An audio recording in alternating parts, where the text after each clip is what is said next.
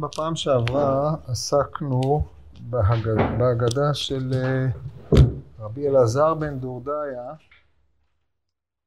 והיום נשתדל אה, להשלים את הדברים. נחזור על העניין בקצרה. גמרא בעבודה זרה בדף י"ז עמוד א', דנה על uh, המינות, דכיוון דאביק בה מית. אומרת הגמורה כל באיה לא ישובון ולא ישיגו אורחות חיים. וכי מאחר שלא שבו היכן ישיגו, אחי כמר אם ישובו לא ישיגו אורחות חיים. שואלת הגמורה למימר דכל הפורש ממינות מית, והגמרא מסכמת שכן. לאחר מכן מדייקת הגמרא ממינות אין מעבירה לא, ואז uh, הגמרא אומרת לא, ממינות. שואלת הגמרא מעבירה לא, ומביאה פה את הסיפור על uh, אלעזר בן דורדיה. עכשיו נחזור לראות את הסיפור מתחילה ועד גמירה, על, השאלות ששאלנו, ונראה איך אנחנו מיישבים אותן, בעזרת השם. אמרו עליו על uh, אלעזר בן דורדיה, שלא הניח זונה בעולם שלו בא עליה. אלעזר בן דורדיה, המהר"ל דרש את השם הזה, ואין ספק שהדרשה הזאת, השם הזה אומר דורשני. ופירש כך, דורדיה הם שמרים, ואלעזר זה יש בו כוח עזר, יש לו כוח אה, עזר אלוקי. לגופו של עניין, בן דורדיה, הביטוי בן משהו, כמו הראיתם כי שלח בן המרצח הזה. ככה אומר אלישע על יהורם. עכשיו, המפרשים פירשו, בן המרצח זה בנו של אחאב. שהוא היה מרצח נודע, הרצחת גם ירשת, אבל באמת השימוש במשקל פיאל, מרצח, ולא בן הרוצח הזה, מורה שזה כינוי עליו. בן המרצח, מרצח זה כביכול אה, שם תואר מפליא ביותר, של אדם שהוא מרצח בעצם. בן המרצח, דהיינו, הוא שייך לאותו תואר, דהיינו, יש לו השתייכות אל. הזיקה בן של, פירושו של דבר יש לו השתייכות אל אותו מערכת, או אותה, אותו תואר מרצח, שהוא תואר חריף. על דרך זה ממש אנחנו מפרשים בן דורדיה. דורדיה הם שמרים. עכשיו, אין יין בלי שמרים, אלא אם כן סיננו אותם. כל יין יש בו שמרים. אתה מניח את היין עד שהשמרים ירדו למטה, זה ההבדל בין מי שקונה יין בימי תשרי למי שקונה יין בימי ניסן, כמו שאומרת הגמורה בברנציה בל"ח. האם מותר לך לערב את היין עם השמרים כדי uh, שהמוכר או הלוקח יוכל לקבל גם מקצת השמרים, או אסור לך, זה תלוי מתי אתה מוכר את היין, על כל פנים השמרים שוקעים למטה, והם הפסולת של היין. אבל הם פסולת של יין, הם פסולת של דבר משובח. רק אחרי הבירור נשארים השמרים. הפסולת הזאת כשלעצמה, אמנם יש אי אילו גמרות שמהם עולה שאפשר להשתמש בהן, כמו הגמרא בפסחים, במ"ב עמוד ב', שנותן מים על גבי שמרים, אבל אנחנו בשלב שלנו מדברים על שמרים שהם פסולת נטו, אין מה לעשות איתם חוץ מלזרוק אותם. אז מי שנקרא דורדיה, או דורדיה מייצג מישהו שהיה לו פוטנציאל. הוא מיצה מהפוטנציאל הזה את כל, הש... את כל הפסולת, והוא נשאר פסולת בלבד. כי הרי לא יכול להיות שלא היה בו יין מתחילתו, כי אין שמרים בלי יין. אבל אחרי שהוציאו את היין, או אחרי שהיין הסתנן, שזה בעצם תכליתו של האדם, שהקדוש ברוך הוא לעתיד לבוא, נותן, לו, נותן להם לצדיקים יין המשומר בענביו. ככה אומרת הגמרא בבבא בתרא, וזה אחד העניינים, או גם גמרא במסכת ברכות דומני, יין המשומר בענביו, זה היין המשובח שמשתמר בענביו, משומר, מלשון שמרים, אבל הוא אין בו שום פסולת. הרי שאותו אלעזר בן דורדיה מיצה את הפסולת, וזה מה שהוא היה. עכשיו, בן דורדיה, זאת אומרת, הוא משתייך אל השמרים נטולי היין. זה תיאור מאוד טרגי של אדם, שתכף נדבר עליו. אבל חייבים לשים לב לפוטנציאל מניין הוא בא. הוא בא ממקום של יין, אלא שאת היין הוא סינן כביכול, והשאיר את עצמו רק עם שמרים. אל עזר זה שם מדהים. שם שכולל בתוכו, שם של הקדוש ברוך הוא, שם שכולל בתוכו כוח, כי אל משמעותו כוח, כמו את אלי הארץ לקח. עזר, דהיינו שיש בו עזר, או כוח שיהיה נעזר, אלא שאת עוצמה, את העוצמה שיש בשם אלעזר, שהיא שם שבא ממידת הדין, את כל העוצמה הזאת הוא השקיע בך, בפסולת. זה מדרש השם, כן? זה, עם קצת פרשנות לדברי המהר"ל, כדי שהדברים יסודרו כפי מה שהוא אומר. טוב, אותו אלעזר בן דורדאי הזה התייחד במידה שאי אפשר להסביר בכלל, שלא הניח זונה בעולם שלא באה עליה. זאת אומרת, הוא לא הסתפק בזונות המקומיות, הוא לא הסתפק גם במזונות, בזונות שנמצאות בפריפריה, אלא לא הניח זונה בעולם שלא באה עליה. הוא הפך את ביאת הזנות כשהיא לעצמה לאידיאולוגיה. שהסברנו בפעם שעברה, פעם אחת הדברים הללו באים להסביר עד היכן הדברים מגיעים.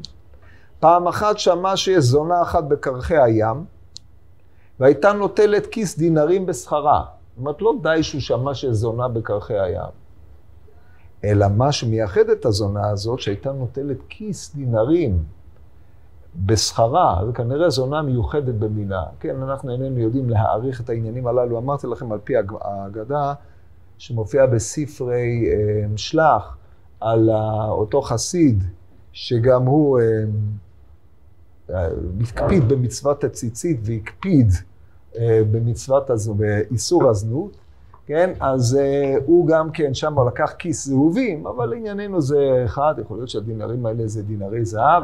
לענייננו היא הייתה זונה מיוחדת בטופ, בטופ אמרתי לכם, לפי המחקר, כרכי הים זה אשקלון, ש... שם פולחן הדיוניסוס או הבקחוס, שלא ניכנס לפרט אותה מפאת שהכל כרוך בזנות, מגיע לטופ. אז היא בעצם הייתה אמ, הדגל של הזנות, שאותה הוא לא הניח זונה שבעולם, אבל אמרו לו, את הטופ לא כבשת. כלומר, אין דבר שעומד בפני הרצון, אין הדבר תלוי, אלא בי, שם פעמיו לכבוש את הדבר לא נכבש. כן, היא נוטלת כיס שהוא זהובים, כיס דינרים, אה, בשכרה, כנראה לא כל אחד היה יכול להגיע. הלך, נטל כיס דינרים והלך, ועבר עליה שבעה נערות, כבר דיברנו בפעם שעברה על משמעות שבעה נערות, דהיינו אין חוק שהוא, אין דבר שעמד בפניו. נהר מייצג פה מכשול, כמו שהבאנו דוגמאות מהגמר במסכת חולין, בעודה דגיני נהרה ועוד אי אילו עניינים. ובספרות המאוחרת זה מוטיב שאדם צריך לעבור נהר, דהיינו אדם צריך לעבור מכשול, סימנא דכולה עם ישראל שחוצה את הירדן, זה מכשול גדול, ושום דבר לא עומד בפני אותו אלעזר, שהרי כידוע הוא אלעזר, יש לו כוחות עצומים, יש לו השתוקקות יוצאת מגדר הרגיל, לממש את אותו אידאה שהוא שם לעצמו, שלא תהיה זונה בעולם שלא יבוא עליה. אין דבר שהוא לא יכבוש. נטל דינר, כיס דינרים והלך, ועבר עליה שבעה נהרות. בלי, הגמרא לא נכנסת ליותר מדי פירוט, בשעת הרגל דבר, הפיכה. אמרה, כשם שההפיכה הזאת, זו אינה חוזרת, כך אלעזר בן דורדיה אין מקבלים אותו בתשובה. עד כאן מעלליו עם אותה אישה, ופה אנחנו צריכים לראות מה משמעם של הדברים. צדיקה גמורה היא לא הייתה, ספק אם היא הייתה, אם הייתה בקרחי הים, היא כנראה גם לא הייתה מודעת לכל הלכות תשובה, ראש השנה, יום הכיפורים, זה לא עניין אותה, זה לא משנה. לא משנה גם אם היא אמרה את הדברים האלו או לא, אמרתי לכם שבגרסת כתבי היד כתוב אמר פסיק, או אמר, לא אמרה. זה מה שכתוב. הדפוס מתפרש באופן הזה, וזה כנראה פירוש סביר שהוא כבר uh, מובא בקדמונים. אבל מה מעניין אותנו? היא לא מדברת איתו, אלא היא קובעת קביעה. אלעזר בן דורדיה, דהיינו השמרים, הפסולת האנושית שנתמצתה מכל uh, ההוויה של האדם שהוא ממושל ביין, בעל כוחות יוצאים מגדר הרגיל, בשעת הפיכה, בשעת, בשעת הרגל דבר, דהיינו בשיא הדבקות שהייתה לו באותה, באותה אידאה שהוא דבק בה, היא מפיחה, והיא אומרת, כשם שההפיכה הזאת אינה חוזרת למקומה, שהרי ריח רע אין לו עיקר, זה כבר בברכות. אז כך אלעזר בן דורדיה, הטיפוס אלעזר בן דורדיה, עדיין הוא מי שנתנו לו כוחות עצומים, והוא הפך את הכוחות הללו, כולם משת... שמרי, כשמרים בעלמא, פסולת האנושיות, אין מקבלים אותו בתשובה, אין לך לאן לחזור. אין מקבלים אותו בתשובה, אין לך מקום חזרה. עכשיו, כבר טעינו בפעם שעברה למשפט הזה. הרי זה נגד גמרא, זאת אומרת, זה שזה היא אמרה או לא אמרה, זה, זה נגד גמרא מפורשת, שאין אפילו מישהו היה עובד עבודה זרה כל ימיו. כן, הלכה כאותו הזוג, הגמרא במסכת עבודה זרה בדף ז', הרמב"ם פסק את זה להלכה בפרק ג', מלכות תשובה, הלכה י"ד. אפילו אם הוא רק שב בסתר, כן, שובו בנים שובבים, אף על פי ששובבו בסתר, שלא שב אלא בסתר, מקבלים אותו. אז מה זה אלעזר בן דורדיה, הם מקבלים אותו בתשובה? עכשיו, הגמרא שמה את זה בפיה, וזה לא עומד בניגוד לעמדה אחרת, אנחנו צריכים להבין את פשר הדבר הזה. האם קיבלו אותו או לא קיבלו אותו? מסוף ההגדה, אומר רבי, לא דיין לבעלי תשובה שמקבלים אותן, אלא שקוראים אותן רבי. אז רואים שמקבלים אותו. זה מסתדר טוב. אז מה היא אומרת? אין מקבלים אותו בתשובה. אלעזר בן דורדאי אין מקבלים אותו בתשובה. איך הדברים הללו מתיישבים? אנחנו צריכים לבאר את זה. זאת נקודה ראשונה. עכשיו, מכאן ואילך מתחילה מסכת של תהיות. בנקודה הזאת ממש, ברוב הספרות שקראתי, ספרות בעלי המוסר, שמחה זיסל זיו, אה, רבי ירוחם ממיר, בקיצור, כל מי שבנה ספרות המוסר, פה דברי הזונה עוררו אותו לתשובה. מכאן מתחיל תהליך חיפוש ותהייה. זה מופיע ברוב הספרות, שתקראו על ההגדה הזאת, ואחרי בקשת המחילה אני לא חושב שהתחילה תהליך של תשובה בכלל. בשום אופן לא. תהליך התשובה, אם הוא מתחיל, הוא מתחיל רק בסוף. פה מתחיל תהליך אחר. עכשיו, בנקודה הזאת גם, בספרות הדרוש היותר קדומה, למשל בדרושי יערות דבש של ארי אייבשיץ בדרוש א', חלק א', חלק א', דרוש א', ואחד הספרים, ספרי מוסר, יש לו דרוש לאלול, דרוש המוסרי, הדרוש הראשון, עם דברים, וורטים וחריפויות, דברים נחמדים שבחור ישיבה צריך להכיר. יערות דבש, ספר קלאסיקה שהייתה בימים עברו. הוא הדין בחלק ב' דרושיות, גם כן הוא חוזר ומתייחס להגדה הזאת באופנים לא שונים בהרבה מהאופן הראשון. מכאן ואילך, ואחרי זה בעקבותיו, או לא בעקבותיו, לאו דווקא, בעל הנתיבות, חיבר ספר נחלת יעקב על התורה. פרשת ויקרא הוא מזכיר את העניין הזה, וגם הוא נזקק לכל העסק הזה, ועוד בעלי דרשנות. בעצם מה שעומד פה ביסוד אה, הפנייה של אלעזר בן דורדאי הזה לסובבים אותו, נתפרש באחד משני אופנים, או חיפוש אשמים, זה נטייה טבעית של בני אדם שאינם מעוניינים לקחת אחריות, אתה פונה ומחפש אשמים. מי האשם? אז שמיים והרים וגבעות נתפרשו כאבות ואימהות, שהרי הרי, ההרים, שימוע ההרים את כל השם והגבעות, כמו הפסוק במיכה, ועוד אה, הרים, האבות קרויים הרים, האימהות קרויות, אה, קרויות אה, גבעות, ואחרי זה, בקיצור, והדברים הללו נדרשו, זה בחוב וזה בחוב, זה לא נראה לי העניין בהגדה הזאת, אבל על כל פנים זאת הייתה מגמה ראשונה. חיפוש אשמים כי זה, ברגע שאדם מבין שכבר אה, הוא, אין, אין לו לאן ללכת, אז הוא צריך להאשים. זו תכונה שהיא אופיינית לאדם, ואחד מהעניינים היותר חשובים שאדם צריך לשוב מהם, זה חיפוש אשמים. כאשר ישנם שני סוגי אשמים. יש האחרים ויש הוא עצמו. שני האופנים הללו מגונים ולא יעילים. חיפוש אשמה על אחרים היא בריחה מהאחריות. הטלת האשם על עצמו של אדם, שזה גם כן אה, קורה אה, מדי פעם, או קורה הרבה, זה דבר מזיק ביותר. מזיק מאוד. זה שאנחנו אומרים, אשמנו, בגדנו, גזלנו, אדם אשם, אשמנו. ברגע שאדם אומר, אני אשם, הוא בעצם מסיר מעצמו גם כן איזושהי אחריות לתיקון. טוב, אני אשם, מה אני יכול לעשות? אני אשם, וטוב, אז מה? אם האשמה הזאת שהוא מטיל על עצמו היא כאין האשמה שהוא מטיל על אחרים, אומר, אין לי מה לעשות כבר, אני אשמתי וזהו, זה לא יעיל, לא שווה שום דבר. זה חיטוט בפצעי עצמו שמביא אותו לידי חידלון, מלנכוליה ועוד אי אילו תיאורים, ובאמת התקלסו בחרטה, מפני שהחרטה היא סוג של הטלת אשמה עצמית. זה הקילוס השפינוזי המפורסם, או לא מפורסם. בקיצור, על זה ירדו על החרטה, בשום פנים ואופן. זה לא הגישה של התורה. אף פעם אתה לא חוזר ומחטט בפצעים שלך כדי להביא אותך לידי חידלון וצער. כל תכלית האשמה היא לומר, אני לא רוצה להיות איפה שהייתי.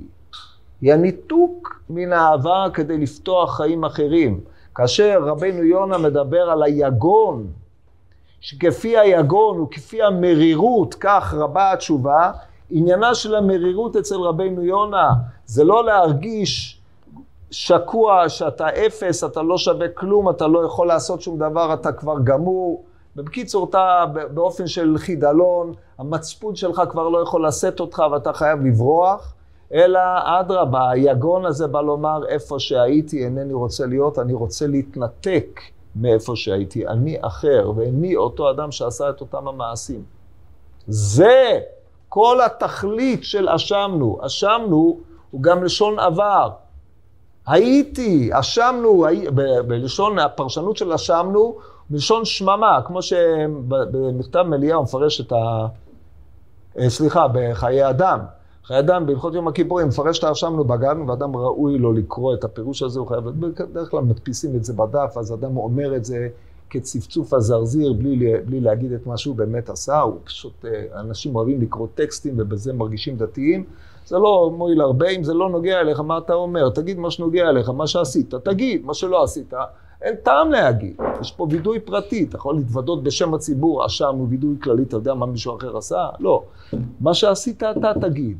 אבל מה שנכון המילה אשמנו, שון שממה, נפשנו שוממת. אשמנו כמו אשום אשם להשם, אני לכן חייב להתנתק מאיפה שהייתי. זה התכלית של האשמה. אז הם, המפרשים הללו, נחזור למה שהם אמרו, הוא מחפש אשמים. למה אני אומר שזה לא הפירוש? סיבה פשוטה. מה הוא פונה אל השמיים? מה הוא פונה אל הערים והגבעות? מה הוא פונה אל כל הרשימה הזאת? בפנייה אחת, בקשו עליי רחמים. הפנייה בקשו עליי רחמים, יש לה שני צדדים, צריך לשמוע את שני ההיבטים. ההיבט הראשון, אני לא יכול לבקש על עצמי. לכן אתם בקשו עליי.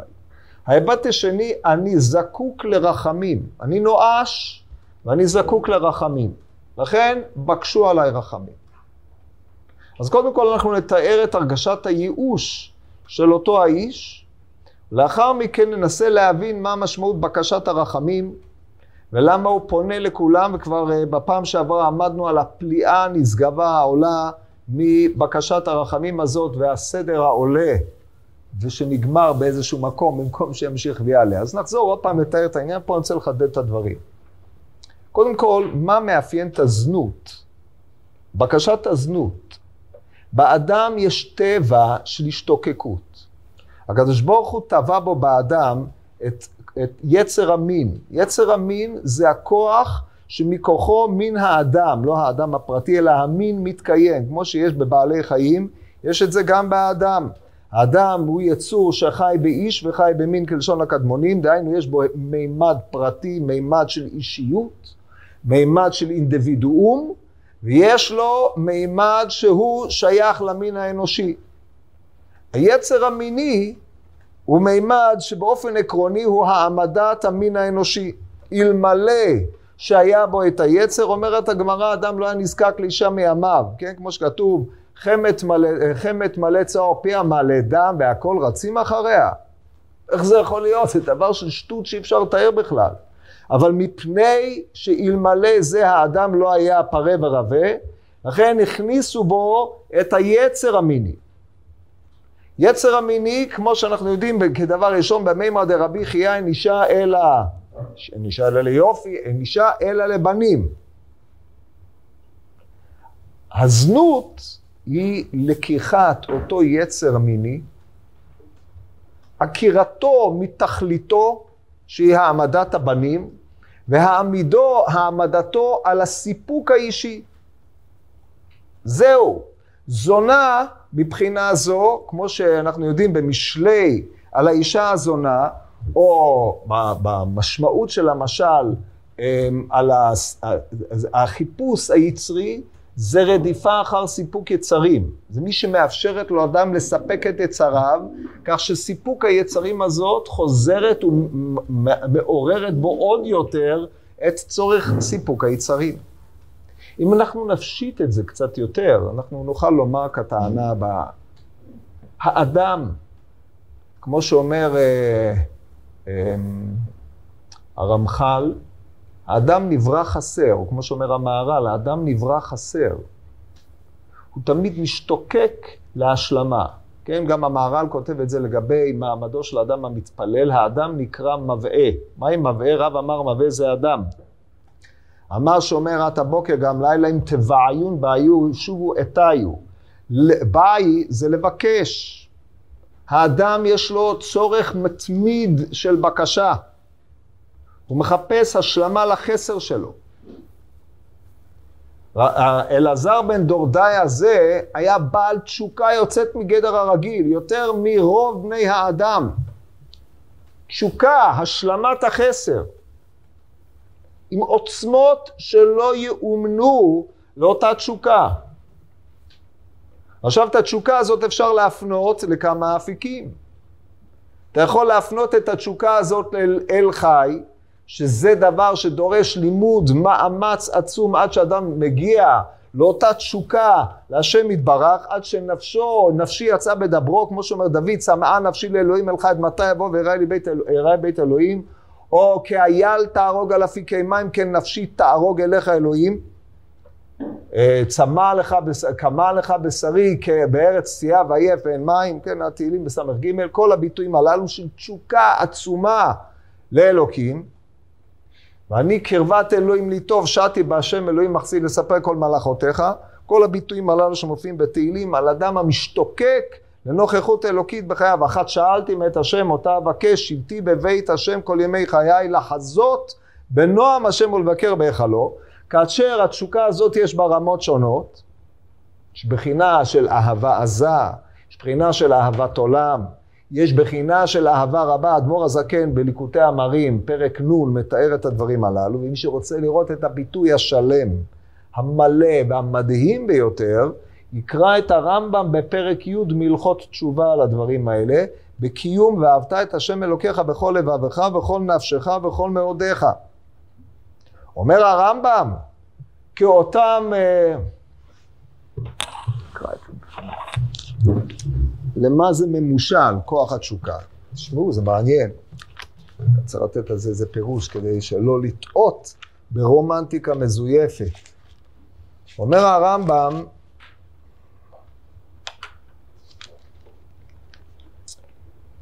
דבר ברור, לא, לפני הדבר הברור, אומר ככה, כיצד האהבה הראויה הוא שיאהב את השם, כיצד האהבה הראויה הוא שיאהב את השם אהבה גדולה, הנה זה המילים, יתרה, עזה, יש פה חיסרון, זה לא הנוסח המדויק, מה לעשות, אה, עד מאוד עד שתי נפשו קשורה באהבת השם, ונמצא שוגה בה תמיד כאלו חולי האהבה שאין דעתן פנויה מאהבת אותה אישה והוא שוגה בה תמיד בין בשבטו בין בקומו בין בשעה שהוא אוכל ושותה.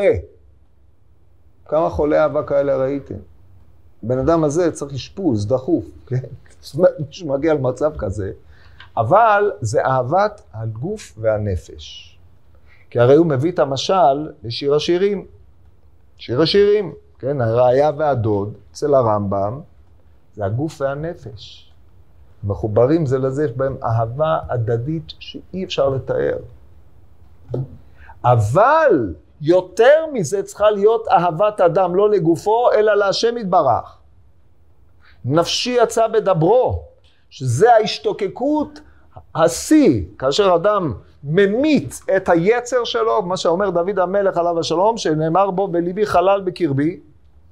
אצל אברהם המדרגה הייתה יותר גבוהה, כמו שאומרת הגמרא בעבודה זרה, אבל זה התשוקה, במקום אהבת הנפש את הגוף, את השם יתברך. למה אני מביא לכם את זה? כי אלעזר בן דורדאי הזה הייתה בו כוח תשוקה שאי אפשר לתאר בכלל. אלא שבמקום שמושא התשוקה יהיה הקדוש ברוך הוא, מושא התשוקה היה הוא, סיפוק הצרכים.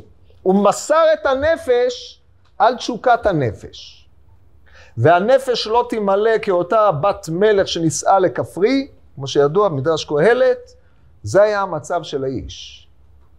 אבל כוח התשוקה שלו אף פעם לא יכלה לבוא לידי סיפוקה.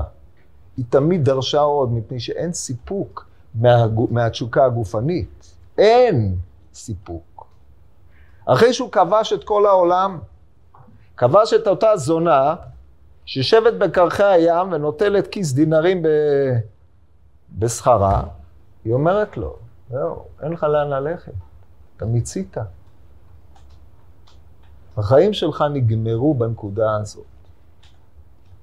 עכשיו, הדבר הזה, פתאום הוא קלט אותו.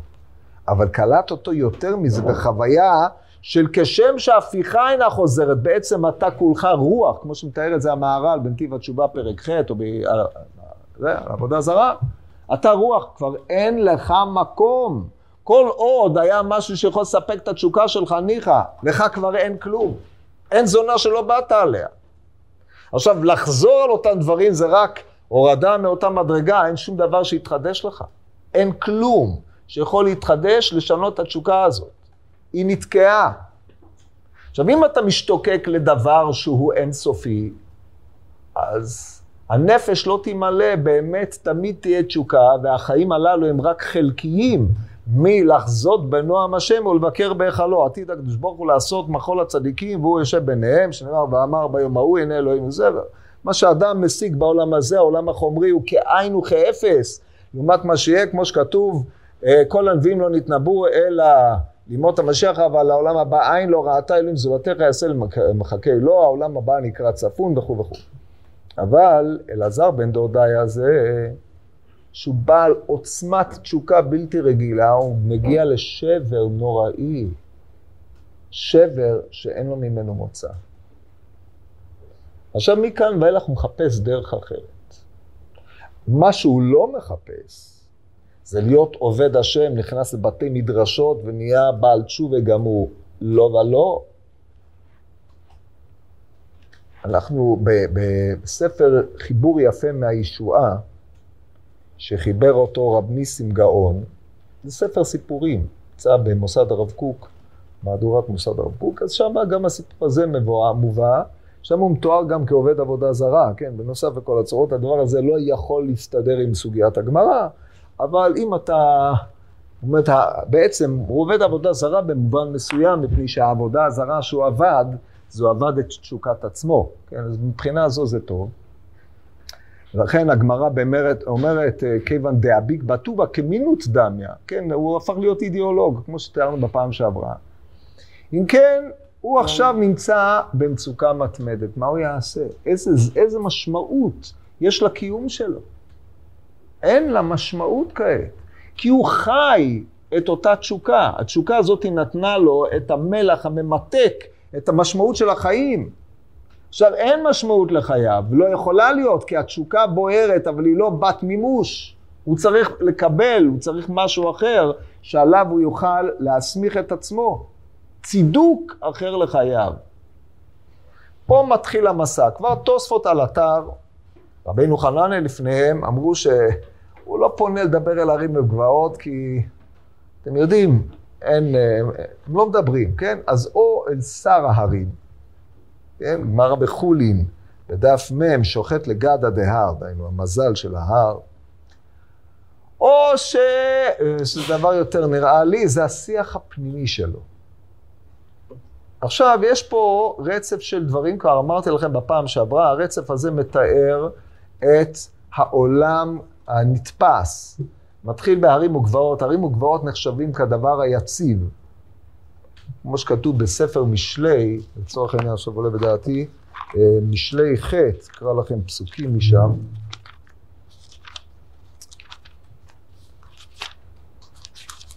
אומר אה, שלמה המלך, כן, אדוני קנני ראשית דרכו קדם מפעליו מהזל החוכמה או לתורה. מעולם ניסחתי מראש מקדמי ארץ, באין תהומות חוללתי, באין מעיינות נרבדי מים. בטרם הרים הוטבעו, לפני גבעות חוללתי, עד לא עשה ארץ וחוצות וראש עפרות תבל. זאת אומרת, הרים וגבעות מייצגים את הצד היציב של העולם. הקמאי, הקיים מאז. הוא פונה אליהם ואומר, הרים וגבעות בקשו עליי רחמים. עכשיו, מה משמעות בקשת הרחמים? המושג רחמים במורה נבוכים להתפרש על בסיס הפסוק ורחמיו על כל מעשיו, לתת לכל בריה ובריאה את מה שהיא צריכה כדי שהיא תוכל להתקיים. זה בחינת הרחמים. דיברנו על זה שאצל הרמב"ם רחמים מקביל למונח צדקה. כן, פעם באלף נ"ד זה נקרא רחמים, בג' נ"ג או נ"ד נקרא צדקה, אלה אותם מונחים. בחכמי הפנימיות מדברים על רחמים בהיבט אחר, אבל שורשם של דברים הוא אותו דבר. הרחמים הוא מלשון רחם. רחם זה כוח מוליד. חילוף אותיות מחר. דהיינו הרחמים, או כאשר אנחנו מבקשים רחמים מהקדוש ברוך הוא, הוא לא לדון אותנו במידת הדין כפי שהאדם הוא עכשיו בשעה זו, מפני שכפי שהוא עכשיו בשעה זו אין לו סיכוי. אלא הרחמים הוא להסתכל גם על המחר, על היכולת של האדם להוליד, להפיק מעצמו משהו אחר. רק היציב, רק דבר יציב, רק תודעה שיש בעולם הזה משהו יציב, היא זו שאפשר לה להביא את האדם לידי מחשבה שאומנם אני עכשיו בחידלון טוטאלי, אבל יש לי מחר. ההתבוננות בערים וגבעות מביאה אותו לידי מחשבה, כן, יש בעולם הזה כוחות שהם מתמידים. וכיוון שיש בעולם הזה כוחות שמתמידים, גם אני, יש בי אפשרות להמשיך ולהתקיים. הוא שואב את תובנותיו מההתבוננות שלו בעולם. עכשיו, כל זה זה שיח פנימי. אומרים לו הערים, אין, אין דבר כזה. הערים ימושו והגבעות תמותנה. שאלנו בפעם שעברה, מה עם הסיפה של הפסוק? בחסדי מאימך לא ימוש. אין לפסוק סיפה אצלו, זה נגמר פה. או ההרים אומרים. הם לא אומרים לו, תפנה למישהו אחר, לא יועץ למלך, מי שאל אתכם? אתם תבקשו רחמים. הוא אומר, אין טעם שנבקש רחמים. כי אנחנו לא יציבים. נסביר עוד מעט לפי המורה מה המשמעות הדברים. שלב הבא, השמיים והארץ הם הדבר הרבה יותר יציב. שמיים פה בדרך כלל נתפסים, כמו כתוב שבעה רקיעים, כן, יש רקיע ראשון, רקיע שני, או הווילון, או הדברים שמהם יורדים השמיים, כמו שמיים, שמי השמיים לא יכלכלוך. השמיים זה המקום שממנו יורדים הגשמים. דהיינו, מה שמתמיד את החיות של העולם, זה השמיים והארץ וחיבורם יחד, כן? כי כאשר ירד הגשם מהשלג מן השמיים ושם על הישוב כי מרבה את הארץ והולידה והיא צמיחה. יש לנו פה ביטוי להתמדת העולם על ידי חיבור שמיים וארץ. אני נמצא ביניהם. השמיים והארץ הם האלמנט היציב. האזינו השמיים ואדבר אב נשמע ארץ אמרי פי פרש רש"י על אתר, שמיים לא שינו מידתם.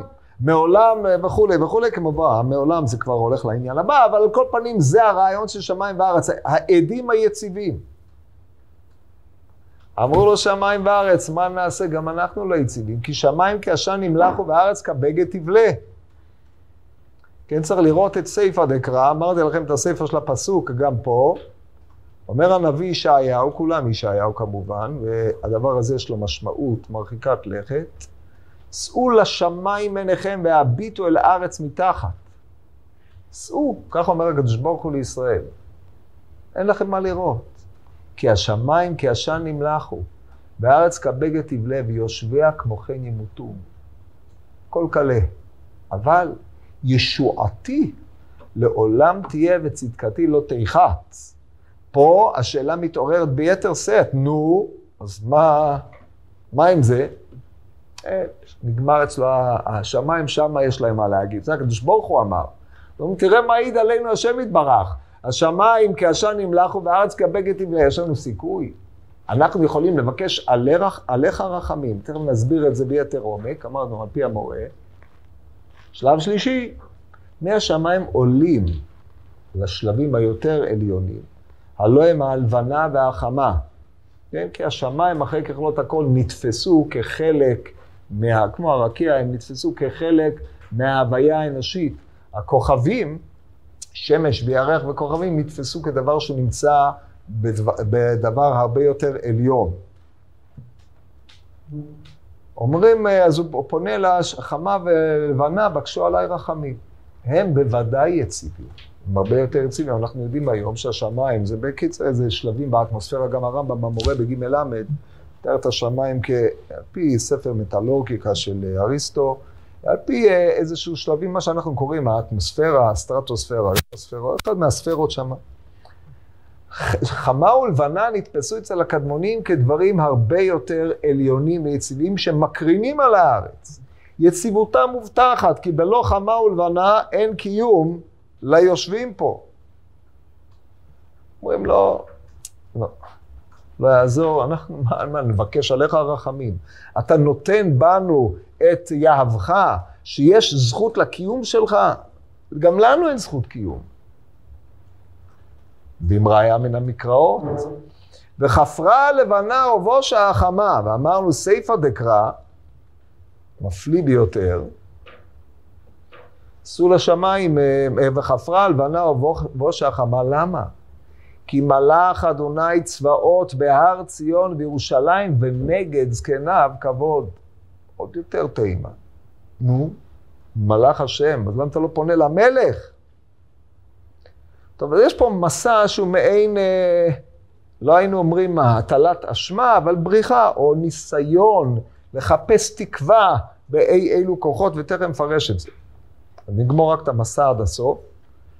ואז הוא ראה שהשמיים והשמש והירח, הרי יש ליקויי חמה, יש הלבנה לפעמים מתכסה, מתמלאה דם, ועוד אי אילו עניינים. פונה לכוכבים והמזלות, מה שקרוי הגלגל השמיני.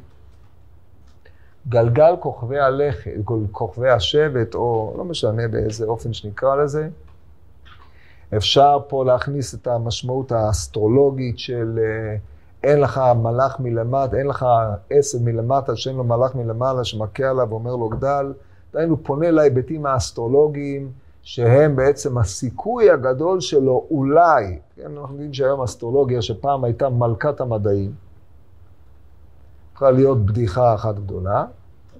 אז הוא, כוכבים ומזלות, בקשו עליי רחמים, אומרים, עד שנבקש עליך, נבקש על עצמנו, שנאמר, ונמקו כל צבא שמיים. כן, הפסוק הזה נאמר בפורענות על אדום הרשעה.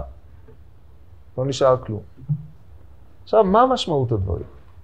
יש מחלוקת מפורסמת ביותר בין הרמב"ם לבין הרמב"ן. רמב"ן בכמה מקומות, בעיקר בדרשת קהלת שלו, יש לו דרשת קהלת. הוא יוצא כנגד עמדת הרמב"ם המוצגת במורה נבוכים בפרק, בחלק ב', פרק כ"ט. הרמב"ם חקר האם העולם הזה יש לו סוף או אין לו סוף. לפי אמונתנו, וזאת אמונתנו בתורת משה, העולם הזה הוא עולם שנברא, הוא לא עולם קדמון. כן, זה הפולמוס הגדול שהרמב"ם מתעמת בו עם אריסטו ועם תלמידיו. במהלך הפרקים בחלק השני של המורה בהתחלה, פרק י"ג עד פרק כ"ד. לאחר מכן הוא יצא לבסס את הדברים מן המקראות. אחרי זה הוא עמד בחקירה, כי היסוד האריסטוטלי היה אם העולם הוא נצחי, אז הוא נצחי לשני הצדדים, הוא לא קרן שהתחילה בנקודה מסוימת, אלא משתמשים בלומדס חזוקא דאשתא. אם אין שום סיבה שהוא לא ישתנה לעתיד, אין שום, שום סיבה, ישתנה לעבר חזוק דמעיקרא. עכשיו, אף אחד לא חזר מהאינסוף כדי להגיד שהוא נברא, לכן הבעיה הזאת היא מה שקרוי בלשון הפילוסופי מעמד, דהיינו בעיה לא יחיכה. אז היה ויכוח בין הרמב"ם לאריסטו בשאלה הזאת ממש, לפי אריסטו, למען הדיוק, לפי תלמידי אריסטו, ואלפרבי ועוד אי אילו פילוסופים כופרים, הם כופרים גם בנקודת ערוץ של המוסלמים, העולם מוכח, זה, זה נמנע שכלי שהעולם נברא.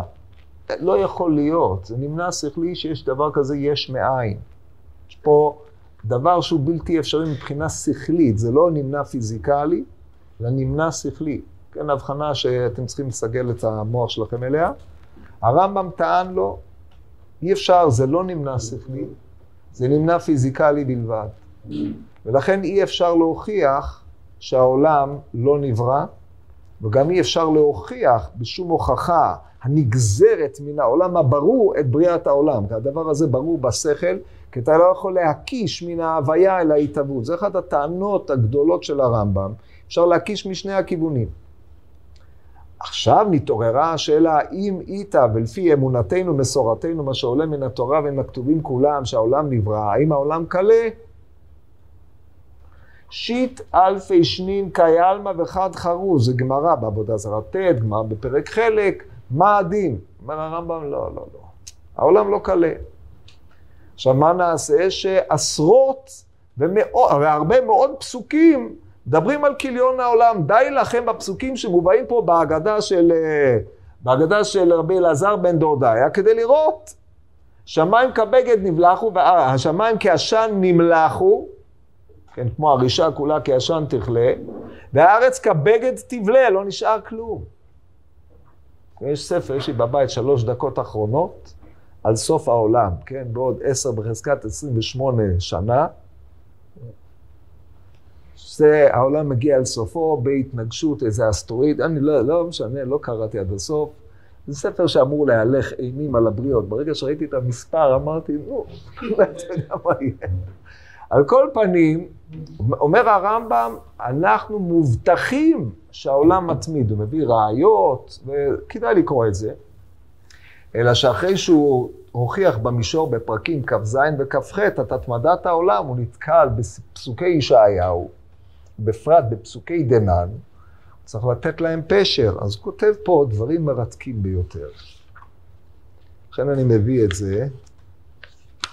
הוא טוען שכשאתה לומד נביא, אתה צריך להכיר את השפה שלו. זאת אומרת, זה שאתה תטיל את הזיותיך על הפסוקים, ותפרש אותם לפי המשמעות של המילים כפי שהן אומרות לך, זה לא דבר אמיתי. אתה צריך להכיר את הסגנון של הנביא, את מגמותיו בשימושי השפה, ואת זה אתה לומד רק אחרי שקראת את הנביא, שיננת אותו, הבנת את ההקשרים השונים שבו מופיעים הפסוקים הללו, הסתמכת על פירושי הקדמונים כמובן, רק אז אתה יכול לבוא ולהבין את השפה. אז הוא עושה את זה, הוא פותח ומתאר את העניין הזה, והוא מדבר על ישעיהו, שמה שמייחד את ישעיהו הנביא, אקרא לכם, לאחר הקדמה זו עליך לדעת שבדברי ישעיה עליו השלום, תדיר הדבר מאוד לעומת אחרים שאצלם הוא מועט, שכאשר הוא מודיע על חורבן ממלכה או אובדן אומה גדולה, הוא מבטא זה בלשון של נפילת הכוכבים, ואובדן השמיים, וכדרות השמש, וחורבן הארץ, ורעישתה והשאלות רבות כאלה.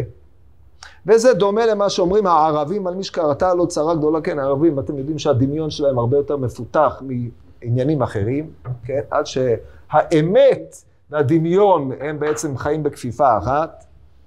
וכתוב, נהפכו שמיו על ארצו, זה ביטוי ערבי. וכן הוא מתאר עליית ממלכה והתחדשות הצלחתה, מכנה אותה בהתגברות אור השמש והירח והתחדשות השמיים והתחדשות הארץ וכיוצא בהם. ועכשיו ניתן אה, דוגמה. לאחר שתרגמתי לך את השפה הזאת על דרך כלל, אראה לך את נכונות הדבר הבא הוכחה לכך. טוב, אנחנו צריכים איזה פסוק שנוגע אלינו. אמ, כן, כאשר תיאר את אובדן אדום הרשעה, שהתנכלו לישראל אמר חלליהם יושלכו, ופגריהם יעלה בראשם, ונמסו ההרים מדמם, ונמקו כל צבא השמיים, ונגולו כספר שמיים, וכל צבאם יבול כנבול עלה, מגפן וכנובלת מתאנה, כי ריבתה בשמיים חרבי, הנה על אדום תרד. התבוננו, אתם שעיניכם פקוחות. האם יש בפסוקים האלה דבר הגורם לספק או לדמיון שווא שמתאר מצב שיחול על השמיים? והאם אין זה אלא משל לכך שממלכתם תישמט והגנת השם תסור מהם ומזלם ישקע, מעמדם של נכבדיהם יימחה בתוך זמן קצר ובמאמץ מועט? כאילו אמר שאנשים שהיו ככוכבים יציבים או בעלי מעמד רם ורחוקים מכל השאר נפלו בזמן קצר כנפול עלה מגפן ונובלת מתאנה וככה הוא uh, מביא עוד, כן? ואמר על קיום ממלכות לישראל והסתלקותה מרמי המעלה המפורסמים כי ההרים ימושו והגבעות תמותנה והחסדים מאיתך לא ימושו וברית שלומי לא תמות אמר מרחמך השם זאת אומרת אחרי שיבתה של מלכות ישראל ויציבותה והתמדתה אחרי שהם עוברים מן הגויים. עכשיו אם נאמץ את מה שעולה פה מדברי הרמב"ם איך הוא קרא את אגדת רבי אלעזר בן דורדיה שמדבר על חוסר היציבות הטבע, הוא נוגד את כל האתוס שלו, זה לא יכול להיות. אלא מה, עכשיו אם אנחנו נקבל את דברי אה, הקדמונים, השיח הפנימי של אלעזר בן דורדיה עם עצמו מחפש עוגן יציב בעולם. הוא פונה להרים והגבעות, דהיינו אל האלמנטים היציבים בטבע, אל כל מה שהוא מכיר סביבו. העולם שלו חרב בעדו. כמו אדם שחרב עולמו, הערים לא, הערים ימושו, הגבעות תמותנה. כמו אדם שחרב עליו עולמו, השמיים נמלח ובארץ כבגד תבלה, כמו שמתאר אה, ישעיהו את עמדתו של האדם, שלאן שהוא לא פונה, הוא לא מוצא שום סיכוי. במילים אחרות, התיאור הזה הוא תיאור של ניסיון להיאחז באיזושהי נקודה. אין לו שום נקודה להיאחז בה. כן, זה רק תיאור ציורי של דרך המדרש. כן, היו כאלה שכתבו שפה ההגדה הזאת יוצאת כנגד תפיסות אה, פוליתאיסטיות על עבודה, אובדן, אה, או אלה שעובדים את הטבע וכוחותיה. זה לא, לא, לא מתאים. לגופו של עניין, לפי דברי הרמב"ם, המורה, אנחנו מבינים שיש פה שיח פנימי על חיפוש איזשהו אלמנט יציבותי אחרי שהאדם חרב עליו עולמו.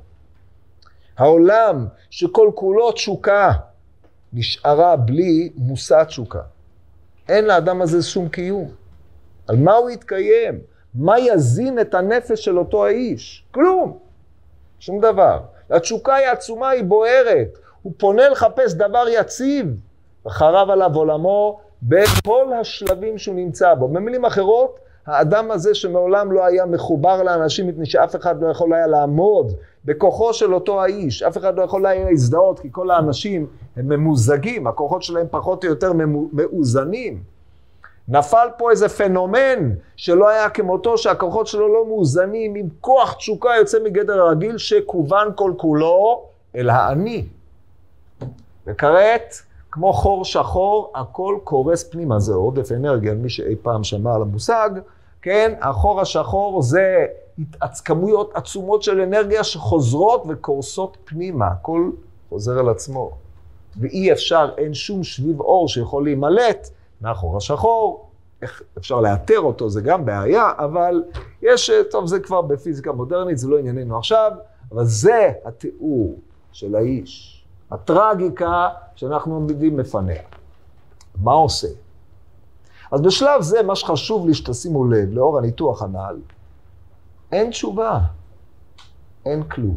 אמרנו שאם אנחנו עולים בדרגת העולמות, אחרי הגלגל השמיני, מה שקרוי גלגל כוכבי השבט, או אם אנחנו מתארים את זה, יש לנו את uh, הגלגל העולם, אחרי זה ירח, אחרי זה שמש, אחרי זה גלגל הכוכבים הנבוכים, דהיינו כוכבי הלכת, ואחרי זה גלגל כוכבי השבט, זה כוכבים ומזלות.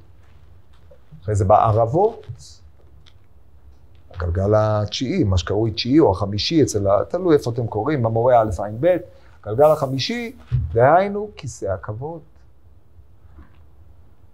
אין מי שיבקש עליו רחמים. אומר, אומר אלעזר בן דורדיה, בשלב זה הוא עדיין אלעזר, אין הדבר תלוי אלא בי. אמרנו, איזה דבר? לכאורה בקשת רחמים. מיד התייצב לפני כיסא הכבוד ואמר, ריבונו של עולם, קבלני בתשובה, חתור חתירה תחת כיסא כבודך, וקבל אותי, כמו שעשה, או באיומים עשה מנשה, כמו שכתוב בגמרא, ויעתר לא תקרא ויעתר אלא חתר, וכולי היו מלאכי השרת מסתמים אה, את ארובות השמיים, כן, אגדה מפורסמת. לא, מה פתאום? לא. מה הוא עושה? אין הדבר תלוי אלא בי. המשפט הזה מופיע עוד פעם בש"ס. מסכת יום יבמות, דף ע"ח. דוד המלך שלוש שנים מחפש למה יש רעב. חוקר בכל ישראל, יש עבודה זרה? אין. גילוי עריות? אין. אנשים לא, לא נוהגים בצדקה זה עם זה, כולם נוהגים צדקה, הכל טוב.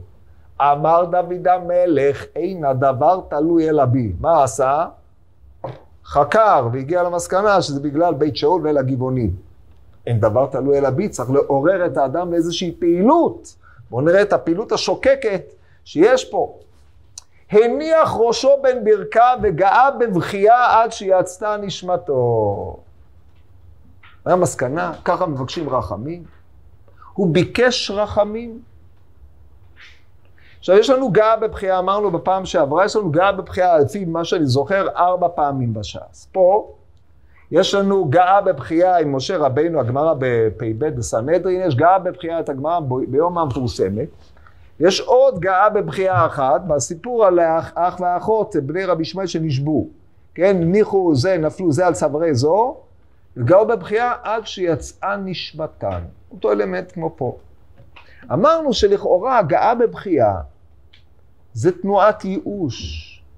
אין מה לעשות יותר, אבל אין סתירה יותר גדולה מהמשפט, אין הדבר תלוי אלא בי, לבין גאה בבכייה. גאה בבכייה זה בעצם ויתור. ואין הדבר תלוי אלא בי, זו אמירה שאני צריך לקחת את האחריות, אני לא יכול לפנות לשום דבר. בקשת הרחמים כל כולה תלויה בי. איך הדברים הללו מתיישבים? יש לנו פה מתח עצום. חייבים אם כן לפרש, שמשלב שאומר אין דבר תלוי אלא בי, הוא מבין שאין לו לאן לפנות. כי שמיים וארץ, כל הדברים הללו זה הלך מחשבתי פנימי כאשר הוא פנה אל אי אילו כוחות יציבים שיכולים לספק את, שועתו, את שוקתו, אין שום דבר. אין שום דבר בעולם שהוא יכול לקבל ממנו חיות, כלום. הכל, כל עולמו חרב עליו כמו התיאור של המורה נבוכים. כל דבר שהוא אי פעם רק יציב, הוא, הוא, היה, הוא גויס בשביל שהוא יוכל לספק את התשוקה, דהיינו לממש את אותה תשוקה. ולכן כאשר התשוקה נגמרת, כל מה שעמד בעולם בשביל זה, הוא צריך בקשת רחמים, הוא אומר, תשמע, בלי שאתה תבקש רחמים, גם לנו אין קיום. הקיום שלנו תלוי בך, תלוי איפה שאתה עומד, כי כמו שאתם יודעים, עד שאדם לא נולד, לא היה עולם. ברגע שאדם מת, אין עולם. אז יוצא שהשמיים והארץ גבעות וכל התיאור הזה, הם בעצם מה שאופף את האדם. זה חשיבה סוליפסיסטית משהו, אבל יהיה כך, זה האיש. לא ספר אף אחד מעולם, רק את עצמו. אותו הוא עבד. מה הוא עושה? הניח ראשו בין ברכיו. אמרנו בפעם שעברה, הביטוי הזה מופיע במסכת אבות, למה הדבר, מה ולד בימי אינו דומה? לפנקס מקופל. דהיינו פנקס שעוד לא כתבו עליו כלום. טבולה ראזה בלשונם. ראשו בין ברכיו, יש שם תיאור, עקובותיו וכל זה, זה פחות מעניין אותנו, אבל ראשו בין ברכיו, מצב של העובריות. אומר אני, אין בי אין אפשרות יותר להשתמש בגוף. אין לי יותר כלום. חוזר למצב של מעין עובריות, ראשו בין ברכיו, וגואה בבכייה. אמרנו, הביטוי גואה בבכייה הוא ביטוי קשה, לא כתוב בכה. גאה בבכייה. גאה זה גם כן, כבר אמרו, עמדו על כך שהגאה הזה זה כמו הפרות הגואות, זה כל בהמה, אבל יש בזה דבר יותר עמוק. במקום שנגמרים המילים, מגיע הקול. כן, כידוע בפנימיות, אמרתי לכם את זה גם בשבת שהייתי פה, הקול נמצא בתפארת, והמילים, הדיבור נמצא במלכות. בקשת רחמים, בקשה, פנייה כמדבר, זה כאשר יש לך עוד לאן ללכת, כאשר אין, נגמרו המילים, אתה גואה. וכל מה שאתה מבטא, הבכייה הזאת, אתה לא גואה בקול סתם. הבכייה הזאת, יש בה שני צדדים, יש בה קול שמתייאש מהחיים, אבל בכל בחייה יש געגוע למשהו שהוא כבר לא יכול להתממש. זה משמעות הבחייה. הבכי זה געגוע, אם כן אותו כוח, תשוקה שהוא השקיע כל ימי חייו באותה זנות, מתהפך לכוח געגוע לדבר שהוא כבר לא יכול לבטא אותו במילים, כי ביטוי המילים שלו זה ביטוי של מישהו שיש לו לאן לחיות, יש לו בשביל מה לחיות, והוא אין לו בשביל מה לחיות. יש לו געגוע לא ממומש שלא יכול לבוא לידי ביטוי במילים. זה הצורה האידיאלית של גאה בבחייה. אם נחזור לאח והאחות, במסכת אה, גיטין בנ"ו דומני, נ"ו ב', זה געגוע עצום לחיים נאותים שכבר לא יכול להתממש. כן, הרי הם נתפסו אצל השבעים, מי שלא מכיר את זה מהגמרא, אמור להכיר את זה מהקינות, זה הקינה של הקליר, אצל האשכנזים. טוב, שכחתי. בקיצור, אחת הקינות המרגשות בתשעה באב. אז זה געגוע לא ממומש. זה הגיעה בבחייה פה. געגוע, למה הוא מתגעגע? אותה תשוקה הופכת להיות תשוקה של מישהו שהוא בעצם עומד להיוולד או נולד ולא מימש כלום מהחיים שלו. ואם כן, אין לו לאן ללכת. אין לתשוקה הזאת ביטוי אלא לנקודה אחת, החזרה אל השורש, וזה יצא, נשמתו. עכשיו אנחנו מגיעים פה לדברי רבי הקשים. רבי אומר שני דברים. יש קונה עולמו בכמה שנים, יש קונה, כתוב, סליחה, יצאה בת קול ואמרה, רבי אלעזר בן דודאי מזומן לחיי עולם הבא. באמת תמוה העולם, מה, מה חיי עולם הבא? איזה חיי עולם הבא יש לו? מה יש לו שם? הדבר הזה מתפרש בדברי רבי, יש קונה עולמו בשעה אחת. חיי העולם הבא זה עבודה של שנים בשביל להשתוקק לאל חי, לנקות את האדם מהבלי העולם הזה. אדם מוכן אל העולם הבא, כמו הכל מוכנים לסעודה, מה שדיברנו בשבת, אבל האדם במהלך החיים הולך ומגלה את העניין הזה בעולמו, כאשר העולם הזה הוא כמו חושך. הדבקות, ההשתוקקות לאל חי אצלו מתגלה בנקודה אחת. היא בעלת פוטנציאל אדיר והיא פורצת ברגע אחד. זה קונה עולמו בשעה אחת. כמעט אין אדם שיכול לקנות את עולמו בשעה אחת, אלא, הגמרא מביאה את זה בעוד איזה, אה, שם ביוד, עם קטיע בר שלום. אבל פה בהקשר הזה של קונה עולמו בשעה אחת, זה אדם שאת כל כוח ההשתוקקות שלו שינה בבת אחת. זה, ההשתוקקות הזאת, הוא הבין בנקודה הזאת שזה הדבר היחיד שיש לו בעולמו. שזה מדהים, אין שום דבר אחר בעולמו. הסתלקות מכל ההוויה האנושית והרצון לחזור אל שורשו, לפי המודלים של תשובה של המהר"ל, הדברים הללו יותר ברורים, אנחנו חייבים לסיים פה.